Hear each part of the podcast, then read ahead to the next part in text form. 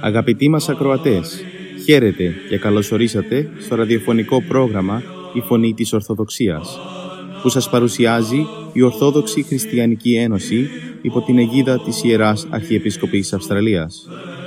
Το πρόγραμμα μας σήμερα είναι αφιερωμένο στη Μεγάλη και Αγία Τεσσαρακοστή.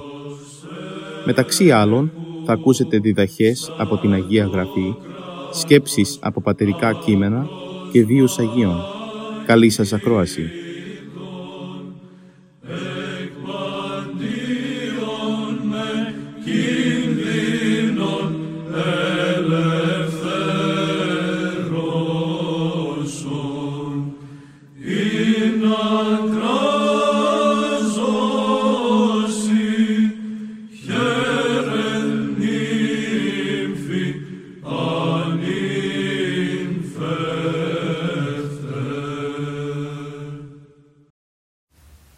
Σήμερα θα μας μιλήσει η κυρία Ελένη Αμπουγιάννη για το σημερινό Ευαγγελικό Ανάγνωσμα, το οποίο παρουσιάζει έναν δυστυχισμένο πατέρα δαιμονισμένου παιδιού να καταφύγει στον Κύριο, από το Καταμάρκο Ευαγγελίου, κεφάλαιο 9, στίχη 17 έως 31. Στη σημερινή μας εκπομπή θα μιλήσουμε για τη θεραπεία του σεληνιασμένου ιού από το Καταμάρκο Ευαγγέλιο, ένα το κεφάλαιο, στίχη 17 με 31. Την ημέρα μετά τη μεταμόρφωσή του, ο Ιησούς κατέβηκε από το βουνό με τους τρεις μαθητές για να συναντήσει τους άλλους εννέα μαθητές και το λαό. Είδαν ότι είχε μαζευτεί πολλοί κόσμος και είδαν επίσης ότι οι γραμματείς συζητούσαν κάτι με τους μαθητές. Οι εννέα μαθητές ήταν στεναχωρημένοι. Στηριζόντουσαν στην εξουσία που τους είχε δοθεί να διώχνουν δαιμόνια και προσπάθησαν να θεραπεύσουν ένα δαιμονισμένο παιδί, αλλά δεν τα καταφέρανε. Οι γραμματείς που ευρίσκονται εκεί, όταν είδαν την αδυναμία των μαθητών, τους εμπέζανε. Πιθανότατα και το δάσκαλό τους. Οι εννέα μαθητές συζητούν μαζί τους, υπερασπίζοντας τον δάσκαλο. Ο λαός συγκεντρώθηκε γύρω από αυτούς. Τη στιγμή αυτή φτάνει και ο Ιησούς με τους τρεις μαθητές. Τους ρωτά, τι συζητάτε; Ένας άντρας τον πλησίασε και τον παρακάλεσε να ελαήσει το γιο του που σεληνιάζεται και υπέφερε γιατί ήταν ο μοναχογιός του. Παρακαλάει ο πατέρας να θεραπεύσει ο Ιησούς τον γιο του, ο οποίος υπέφερε και είχε πονηρό πνεύμα το οποίο τον έκανε άλαλο. Επίσης το πονηρό πνεύμα τον έκανε να φωνάζει και να σπαράζεται και να βγάζει αφρούς από το στόμα του. Έτριζε τα δόντια του και μόλις έφευγε από αυτό το δαιμόνιο, έπεφτε κάτω σαν ξεραμένο ξύλο. Πολλές φορές τον έριχνε στη φωτιά και άλλες φορές στο νερό. Ο πατέρας γνώριζε ότι ο Ιησούς είχε δώσει στους μαθητές την εξουσία να βγάλουν το δαιμόνιο και ενώ τους παρακάλεσε να τον θεραπεύσουν, δεν μπόρεσαν. Ο Χριστός μάλωσε τους μαθητές και τον πατέρα για την ολιγοπιστία τους και το λαό για την απιστία τους, «Ω γενεά άπιστος και διαστραμμένη, έως πότε έσωμε προς ημάς, έως πότε ανέξωμε ημών». Η γενεά του Κυρίου εδώ αποτελείται κυρίως από τους Φαρισαίους. Αυτοί δεν ήταν μόνο άπιστοι, αλλά και διαστραμμένοι, γιατί παρόλα τα θαύματα του Ιησού έμειναν άπιστοι σε Αυτόν. Γι' αυτό τους λέει «Έως πότε θα είμαι μαζί σας, μάταια σας διδάσκω, έως πότε θα σας ανέχομαι όταν δεν πιστεύετε σε μένα παρόλο που βρίσκομαι μαζί σας. Όλη η ζωή του Κυρίου ήταν ανοχή και μέσα στην αγανάκτησή του συμπονούσε το πατέρα και το γιο. Και λέει στο πατέρα «Φέρετε τον προς εμέ» και οδηγήσαν το παιδί στο Χριστό. Όπως πλησίαζε το παιδί τον Ιησού, το δαιμόνιο έριξε το παιδί με σπασμούς στη γη. Τάραξε όλο το σώμα του με σπασμούς. Το παιδί κύλησε κάτω και άρχισε να αφρίζει από το στόμα του. Το πονηρό πνεύμα μιλάει άλλοτε ο ίδιος, άλλοτε μέσω του παιδιού. Ο Κύριος για να διδάξει το λαό για το μέγεθος του πονηρού πνεύματος και να αισθανθούν τη Θεία δύναμή Του μέσω της θεραπείας του παιδιού, ρωτάει το πατέρα «Πόσος χρόνος έστειν εις τούτο γέγονεν αυτό» Ο δε είπε «Παιδόθεν». Πολλάκις και εις πύρ αυτόν έβαλεν και εις ύδατα ή να απολέσει αυτόν. Επειδή οι μαθητές δεν μπορούσαν να βοηθήσουν το παιδί και επειδή αισθανόταν τέλεια συντριβή προς το Χριστό ο Πατέρας, του απαντά «Αν είναι δυνατό, βοήθησέ μας». Η θαυματουργική θεραπεία χρειάζεται και την πίστη του θεραπευμένου. Γι' αυτό ο Χριστός του λέει «Ή δύνασα πιστεύσε, πάντα δυνατά τον πιστεύοντι». Ο πατέρας συγκεντρώνει τη λίγη πίστη του και παρόλο που αισθάνεται ότι δεν είναι αρκετά πιστός, λέει με δάκρυα «Πιστεύω, βοήθησέ με την απιστία». Δηλαδή, βοήθησέ με τον ολιγόπιστο. Αυτό ήθελε και ο Χριστός, τη πίστη Του. Ο Κύριος προχωρεί στο θαύμα. Εν τω μεταξύ, ο κόσμος που στεκόταν λίγο πιο πέρα συγκεντρώθηκε γύρω από το Χριστό. Ο Ιησούς ο οποίος απόφευγε τον ενθουσιασμό του κόσμου, όταν τους είδε να μαζεύονται, διέταξε το διάβολο, άλαλο και κουφό πνεύμα. Εγώ σε, σε διατάζω. Βγες από αυτόν και μη ξαναμπείς πια σε αυτόν.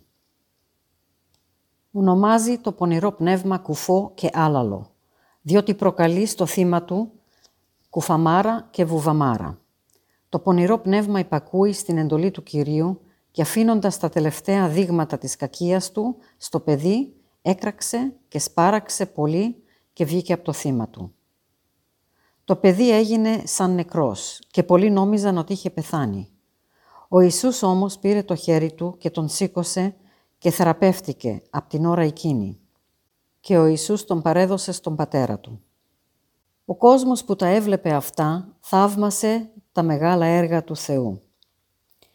Μετά ο Ιησούς και οι μαθητές μπήκαν στο σπίτι, όπου οι μαθητές ρώτησαν γιατί δεν μπορούσαν να βγάλουν το δαιμόνιο. Ο Ιησούς τους λέει ότι ήταν εξαιτία της ολιγοπιστίας τους. Οι Απόστολοι είχαν λάβει εξουσία να διώξουν τα δαιμόνια, αλλά επειδή βασίστηκαν στη δική τους δύναμη και όχι στη προσευχή, δεν μπορούσαν να θεραπεύσουν το παιδί. Γι' αυτό τους είπε ο Ιησούς Τούτο το γένος, δηλαδή των δαιμόνων γενικά, εν ουδενή δύναται εξελθήν ή μη εν προσευχή και νηστεία. Η προσευχή και η νηστεία συμβαδίζουν. Είναι δύο μέρη της εγκράτειας που είναι απαραίτητα για την απόλυτη πίστη. Νηστεύουμε για να είναι η προσευχή μας πιο ελεύθερη από αυτά που εμποδίζουν τη σχέση μας με το Θεό. Το φαγητό είναι μόνο ένα μέρος της νηστείας. Με το να τρώμε λίγο και περιορισμένο φαγητό, ελευθερώνουμε τον αυτό μας από το πόθο για το φαγητό και υπερβαίνουμε έστω σε μικρό βαθμό τις σωματικές ανάγκες. Η νηστεία από το φαγητό ισχύει και για την απελευθέρωση από άλλα πράγματα που μας κυριεύουν. Το να παραδώσουμε τον εαυτό μας στο Πνεύμα το Άγιο εννοεί ότι ενώνουμε τον εαυτό μας με τον Πατέρα και αυτή η ένωση είναι πιο ποθητή από όλα τα άλλα. Η προσευχή, λοιπόν, δεν είναι απλώς μία παράκληση στον Θεό για να μας δώσει κάτι. Το να διώχνει κανείς το πονηρό χρειάζεται καθαρισμό του αυτού του, δηλαδή ενότητα με το Θεό, ο οποίος διώχνει το πονηρό πνεύμα. Ο σεληνιασμένος γιος στη σημερινή Ευαγγελική περικοπή κακώς σεληνιάζεται, πολλάκις πίπτει στο πυρ, πολλάκις στο είδωρ και ξηραίνεται. Ο άνθρωπος σε οποιαδήποτε ηλικία παιδεύεται από τα πάθη του και από πονηρά πνεύματα. Όπως το σεληνιασμένο παιδί που έπεφτε στη φωτιά και στο νερό και δεν μπορούσε να δει ή να μιλήσει σωστά όταν τον έπιανε το δαιμόνιο, έτσι κι εμείς δεν είμαστε ήρεμοι όταν παιδευόμαστε από τα πάθη. Η Μεγάλη Τεσσαρακοστή μας δίνει άλλη μία ευκαιρία για νηστεία και προσευχή. Μία ακόμα ευκαιρία να επεξεργαστούμε την πίστη μας, τη σχέση μας με το Θεό. Μέσω σωστής νηστείας και προσευχής θα μπορέσουμε να κάνουμε αυτά που προηγουμένως δεν είχαμε τη δύναμη να κάνουμε. Οι μαθητές δεν καταφέρανε να θεραπεύσουν το παιδί, γιατί όπως τους είπε ο Χριστός, εχρειάζονται προσευχή και νηστεία. Πιο πολύ πίστη, πιο πιστή σχέση με το Θεό. Ας ακούσουμε κι εμείς τα λόγια του Χριστού. Καλή υπόλοιπη Σαρακοστή.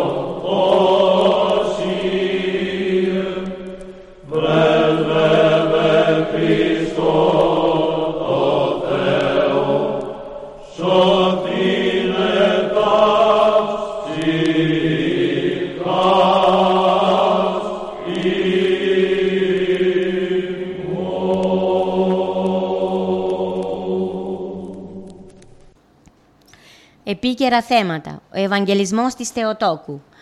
25 Μαρτίου. Η θεομετωρική αυτή εορτή της Ορθόδοξης Ανατολικής Εκκλησίας μας είναι επίσημη και μεγάλη εορτή όπως αναφέρει και ο 52ος κανόνας της 6ης Οικουμενικής Συνόδου. Ο Ευαγγελισμός της Θεοτόκου σαν εορτή καθιερώθηκε από τους πρώτους χριστιανικούς αιώνες και αποτελεί τη ρίζα όλων των δεσποτικών εορτών γιατί είναι εορτή χαράς και αγαλίασης για τον άνθρωπο. Σήμερα οι άνθρωποι και των πέντε υπήρων πληροφορούνται από το μήνυμα του Αρχαγγέλου Γαβριήλ τη χαμόσυνη είδηση της σωτηρίας τους που πραγματοποιείται με την ενανθρώπιση του Ιού και Λόγου του Θεού. Ακούνε από το στόμα του ουράνιου απεσταλμένου ότι ο παντοδύναμος Θεός από αγάπη και μόνο προς τον άνθρωπο και από άκρα συγκατάβαση, καταδεχτικότητα αποφασίζει να γίνει άνθρωπος, να ζει με τους ανθρώπους, να σώσει τους ανθρώπους. Δεν είχαν περάσει παρά μόνο τρεις ή τέσσερις μήνες από τη μνήστευση της Αϊπαρθένου με τον Ιωσήφ κατά την πατερική παράδοση και ο Αρχάγγελος Γαβριήλ, σταλμένος από το Θεό, πήγε στη Ναζαρέ της Γαλιλαίας προς την Παρθένο Μαρία. Για να της φέρει το ουράνιο μήνυμα με τούτα τα λόγια. Χαίρε και χαριτωμένη ο Κύριος μετασού, ευλογημένη εσύ εν γυναιξή. Και βλέποντας ο Γαβριήλ την ταραχή της Παρθένου, συνεχίζει. Μη φοβού Μαριάμ, έβρες γαρ χάριν παρά το Θεό και ειδούς η λήψη εν γαστρή και τέξη ιών και καλέσεις το όνομα αυτού Ιησούν που σημαίνουν να είσαι χαρούμενη εσύ Μαρία που πήρες από το Θεό τόσες πολλές και εξαιρετικές χάριτες. Να χαίρεσαι γιατί ο Κύριος είναι μαζί σου. Εσύ έχεις ευλογηθεί από το Θεό, όσο καμιά άλλη από τις γυναίκες όλου του κόσμου. Μη φοβάσαι λοιπόν Μαρία, γιατί εσύ κρίθηκες άξια εξαιρετικής εύνοιας από το Θεό και να, λόγω της, χάρη, της μεγάλης χάριτος που πήρες από το Θεό, θα συλλάβεις με τη δύναμη και τη συνέργεια του Αγίου Πνεύματος στην κοιλιά σου και θα γεννήσεις γιο που θα τον ονομάσεις Ιησού. Στο άκουσμα των αρχαγγελικών λόγων, η πρικισμένη με όλες τις αρετές κόρη της Ναζαρέτ, με ευλάβεια και ταπείνωση, μόλις μπόρεσε να ρωτήσει «Πώς δηλαδή θα συμβεί αυτό με μένα που είμαι ένα ανήπαντρο κορίτσι» και ο Αρχάγγελος Γαβριήλ της εξηγεί λέγοντας το Πνεύμα του Άγιο θα έλθει επάνω σου και η δύναμη του Θεού θα σε σκεπάσει και θα συντελεστεί έτσι το μεγαλύτερο θαύμα από όσα είδε ποτέ ο κόσμος. Με τις διασαφήσεις αυτές του ουράνιου απεσταλμένου ξαναβρήκε την ηρεμία της και τη θεία γαλήνη της ώστε να απαντήσει στον αγγελικό χαιρετισμό με υποταγή και ευλάβεια, λέγοντας «Είμαι η δούλη του Κυρίου και γι' αυτό είμαι πρόθυμη να υπηρετήσω τις θείες βουλές Του. Ήθε να γίνει σε μένα αυτό που είπες, σύμφωνα με το θέλημα του Θεού μου» πόσο αλήθεια συγκινητική και αξιοθαύμαστη είναι η αφοσίωση, αλλά και η πρόθυμη και πλήρης υποταγή της Παρθένου Μαρίας στο θέλημα του Θεού. Πέρασαν από τότε δυο χιλιάδες χρόνια και όμως η ευσέβεια, η ταπείνωση, η υπακοή και η τέλεια συμμόρφωσή της στη Θεία Προσταγή εξακολουθούν να διδάσκουν τις ανεκτήμητες αυτές αρετές της γενναίες των ανθρώπων. Ζούμε αδελφοί μου σε μια εποχή που διακρίνεται για την προηγμένη προηγμένη τεχνολογία της. Πολλά πέτυχε ο άνθρωπος στην εποχή μας και γι' αυτό είναι άξιος θαυμασμού. Το κυριότερο όμως δεν το πέτυχε ακόμα. Εκεί ναι φάνηκε αδύνατος, δεν μπόρεσε και δεν κατόρθωσε να απολαγεί από τα πάθη του, τα μίση του, τις κακίες και τους εγωισμούς του. Και στην κατεύθυνση αυτή δεν μπορεί να τον βοηθήσει τίποτα παρά μόνο ο γλυκύτατος εκείνος χαιρετισμός, το ουράνιο μήνυμο του Αρχαγγέλου Γαβριήλ. Μόνο το συνταρακτικό εκείνο μήνυμα προς την πλατιτέρα των ουρανών και την καθαροτέραν λαμπιδώνων ηλιακών αϊπάρθενων Μαρία μπορεί να τον βοηθήσει στο να ανυψωθεί η καρδιά του προς τα άνω να αποκτήσει τη ψυχική δύναμη που θα τον αναγεννήσει πνευματικά, που θα τον κάνει κενόν, καινούριο άνθρωπο, άνθρωπο της αγάπης, της τοργής, της ευσέβειας και της ταπείνωσης. Με την ενίσχυση της πίστεώς του και την ισχυροποίηση της θελήσεώς του θα μπορέσει να αντικαταστήσει τα πάθη και τις αδυναμίες του με αρετές, τα μίση και τις κακίες του με αγάπη και στοργή προς τον πλησίον, τη σκληρότητά του με καλοσύνη, την ασπλαχνία του με φιλανθρωπία και με φιλάνθρωπα και ελεήμονα αισθήματα. Αυτό το μήνυμα κρύβει μέσα του Ευαγγελισμός της Θεοτόκου. Το μήνυμα της λύτρωσης και της σωτηρίας μας δια του ενανθρωπίσαντος Θεού με την απαλλαγή μας από τις αδυναμίες και τα ανθρώπινα πάθη. Και αυτή η αλήθεια επιβεβαιώνεται περίτρανα από το απολυτίκιο της ημέρας που στους ιερούς ναούς μας ακούμε, σήμερον της σωτηρίας ημών το κεφάλαιον. επί της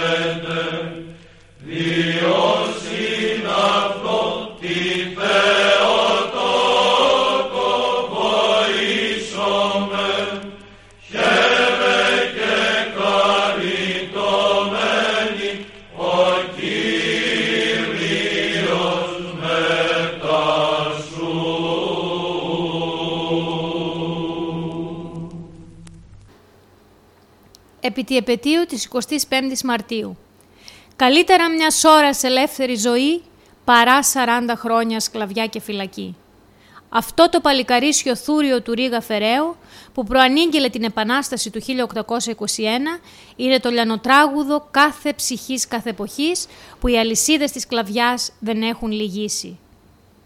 Και εδώ σκλαβιά εννοούμε όχι τόσο την υπόδουλη σε άλλους ανθρώπους, όσο απάνθρωπο κι αν είναι αυτό εννοούμε κατεξοχή τη σκλαβιά της αμαρτίας, διότι την ψυχή κανείς δεν μπορεί να υποδουλώσει παρά τη θέλησή της, η οποία όμως, άμα σκλαβωθεί, είναι δύσκολο τη λευτεριά να, να βρει. Χρειάζεται κάτι υπεράνθρωπο, υπερφυσικό, ακόμη και το να συλλάβει κανείς την ιδέα τέτοιας λευτεριάς.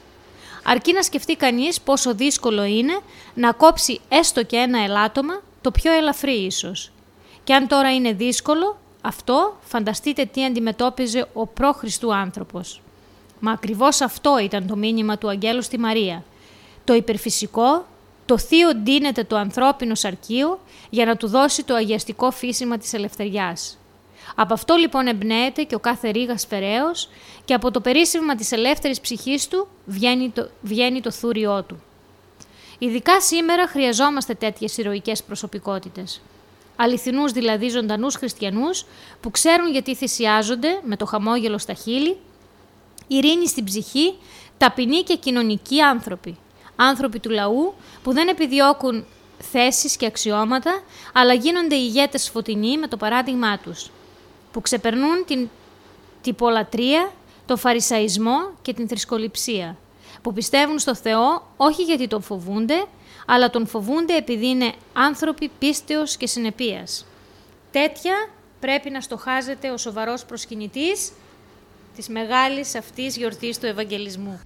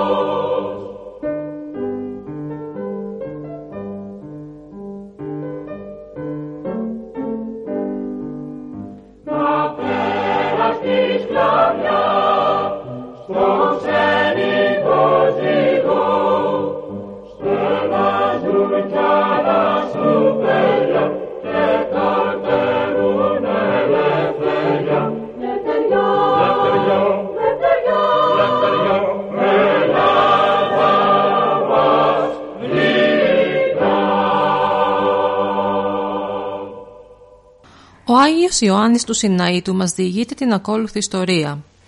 Φτάνοντας κάποτε σε ένα κοινόβιο, παρακολούθησα μια φοβερή και εκπληκτική κρίση ενός καλού κριτού και κεπημένος. Ενώ ευρισκόμουν εκεί, έτυχε να έλθει για μοναχός κάποιος που ήταν προηγουμένως ληστής.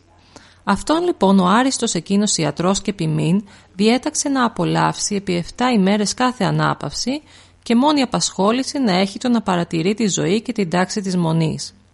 Μετά δε την έβδομη ημέρα τον εκάλεσε ιδιαιτέρως ο ποιμήν και τον ερώτησε αν του άρεσε να συγκατοικήσει μαζί τους.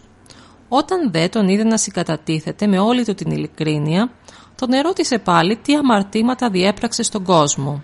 Αφού λοιπόν τον είδε να τα εξομολογείται την ίδια στιγμή και με προθυμία όλα, για να τον δοκιμάσει του είπε πάλι «Θέλω όλα αυτά να τα φανερώσεις εμπρός σε όλη την αδελφότητα». Και εκείνος έχοντας μισήσει όλος διόλου την αμαρτία του και περιφρονώντας κάθε εντροπή που του, υποσχέ... που του υποσχέθηκε αδίστακτα. Και αν θέλεις ακόμα του λέγει, τα εξομολογούμε και στο κέντρο της Αλεξάνδρειας. Ύστερα από αυτό, ο Πιμήν συνανθρίζει στο Κυριακό όλα του τα λογικά πρόβατα, 230 τον αριθμό. Και ενώ ετελεί το η Θεία Λειτουργία, ήταν η μέρα Κυριακή, μετά την ανάγνωση του Ευαγγελίου, δίδει εντολή και οδηγείται προς τον ναό ο αθώος πλέον εκείνος κατάδικος. Τον έσυραν μερικοί αδελφοί κτυπώντας τον ελαφρά με τα χέρια δεμένα πίσω, φορώντας τρίχινο σάκο και έχοντας ρηγμένη στάχτη στο κεφάλι του και μόνη η θέα του δυστυχισμένου αυτού εδημιούργησε κατάπληξη σε όλους, ώστε αμέσως να ξεσπάσουν σε δάκρυα και ολολιγμούς, εφόσον κανείς δεν εγνώριζε τι ακριβώς συνέβαινε. Έπειτα μόλις επλησίασε στην πύλη της εκκλησίας, η ιερά εκείνη κεφαλή, ο φιλάνθρωπος Κριτής, του εφώναξε με δύνατη φωνή «Στάσου, είσαι ανάξιος να εισέλθεις εδώ μέσα». Εκείνος τότε ταράχθηκε από τη φωνή του ποιμένος που την άκουσε από το ιερό. Όπως αργότερα μας ευεβαίωνε με όρκους, του εφάνηκε ότι άκουσε βροντί και όχι φωνή ανθρώπου. Πέφτει αμέσως έντρομος με το πρόσωπο στη γη, συγκλονισμένος ολόκληρος από το φόβο. Ενώ δε εκείται το κάτω και έβρεχε το χώμα με τα δάκρυά του, εκείνος ο θαυμάσιος ιατρός, ο οποίος μεταχειριζόταν τα πάντα για τη σωτηρία του, και συγχρόνως έδιδε σε όλους ένα υπόδειγμα σωτηρίας και αληθινής ταπείνωσης, τον προστάζει να υπεί εμπρός σε όλους όλα τα αμαρτήματά του ένα-ένα ξεχωριστά. Τότε αυτός άρχισε να εξομολογείται με τρόμο όλα του τα αμαρτήματα ένα-ένα, λέγοντας πράγματα που εξένιζαν κάθε ανθρώπινη ακοή όχι μόνο σαρκικά αμαρτήματα παραφύσιν καταφύσιν με ανθρώπους, με ζώα, αλλά ακόμη και μαγείες και φόνους και άλλα, τα οποία δεν πρέπει ούτε να τα ακούσει ούτε να τα γράψει κανείς. Έπειτα από την εξομολόγηση αυτή, προστάζει ο ποιμήν να καρεί αμέσως μοναχός και να συγκαταρρυθμιθεί στους αδελφούς. Εγώ τότε θαύμασα τη σοφία του οσίου εκείνου και τον ερώτησα ιδιαιτέρως για ποιο λόγο προέβη στην παράδοξη αυτή ενέργεια. Εκείνος δε που ήταν πράγματι ιατρός ψυχών μου απήντησε ότι το έκανε αυτό για δύο λόγους. Πρώτον, χάρη σε αυτού του ιδίου, ώστε με την εντροπή της παρούσης εξομολογήσεως να τον απαλλάξω από τη μέλουσα εντροπή, πράγμα που ασφαλώς έγινε. Διότι αδελφέ μου Ιωάννη δεν εσηκώθηκε από το έδαφος με χρυσό του επέτυχε την άφεση όλων των αμαρτιών του. Και μην αμφιβάλλεις γι' αυτό, διότι κάποιος από τους αδελφούς του που παρευρίσκονταν εκεί πήρε θάρρος και μου είπε Έβλεπα την ώρα εκείνη κάποιον φοβερό και επιβλητικό άνδρα που κρατούσε στα χέρια του ένα χαρτί γραμμένο και ένα κοντήλι από καλάμι. Και κάθε φορά που ο ρηγμένος στο έδαφος εξομολογεί το μία αμαρτία του, εκείνος με το κοντήλι τη διέγραφε. Δεύτερον, το έκανα αυτό επειδή έχω μερικούς αδελφούς με ανεξομολόγητες αμαρτίες. Και με το παράδειγμα αυτό τους παρακινώ και εκείνους στην εξομολόγηση χωρίς την οποία κανείς δεν θα επιτύχει την άφεση των αμαρτιών του.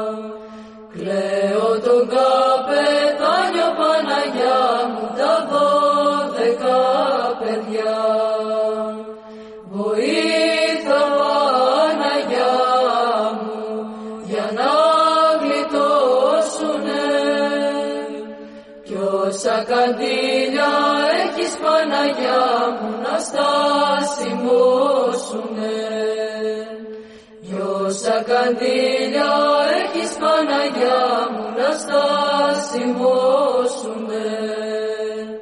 Βοήθα Άγιε Γιώργη και εσύ πατρόκοσμα να πάρουμε την πόλη Παναγιά μου και την Αγιά Σοφιά. Να πάρουμε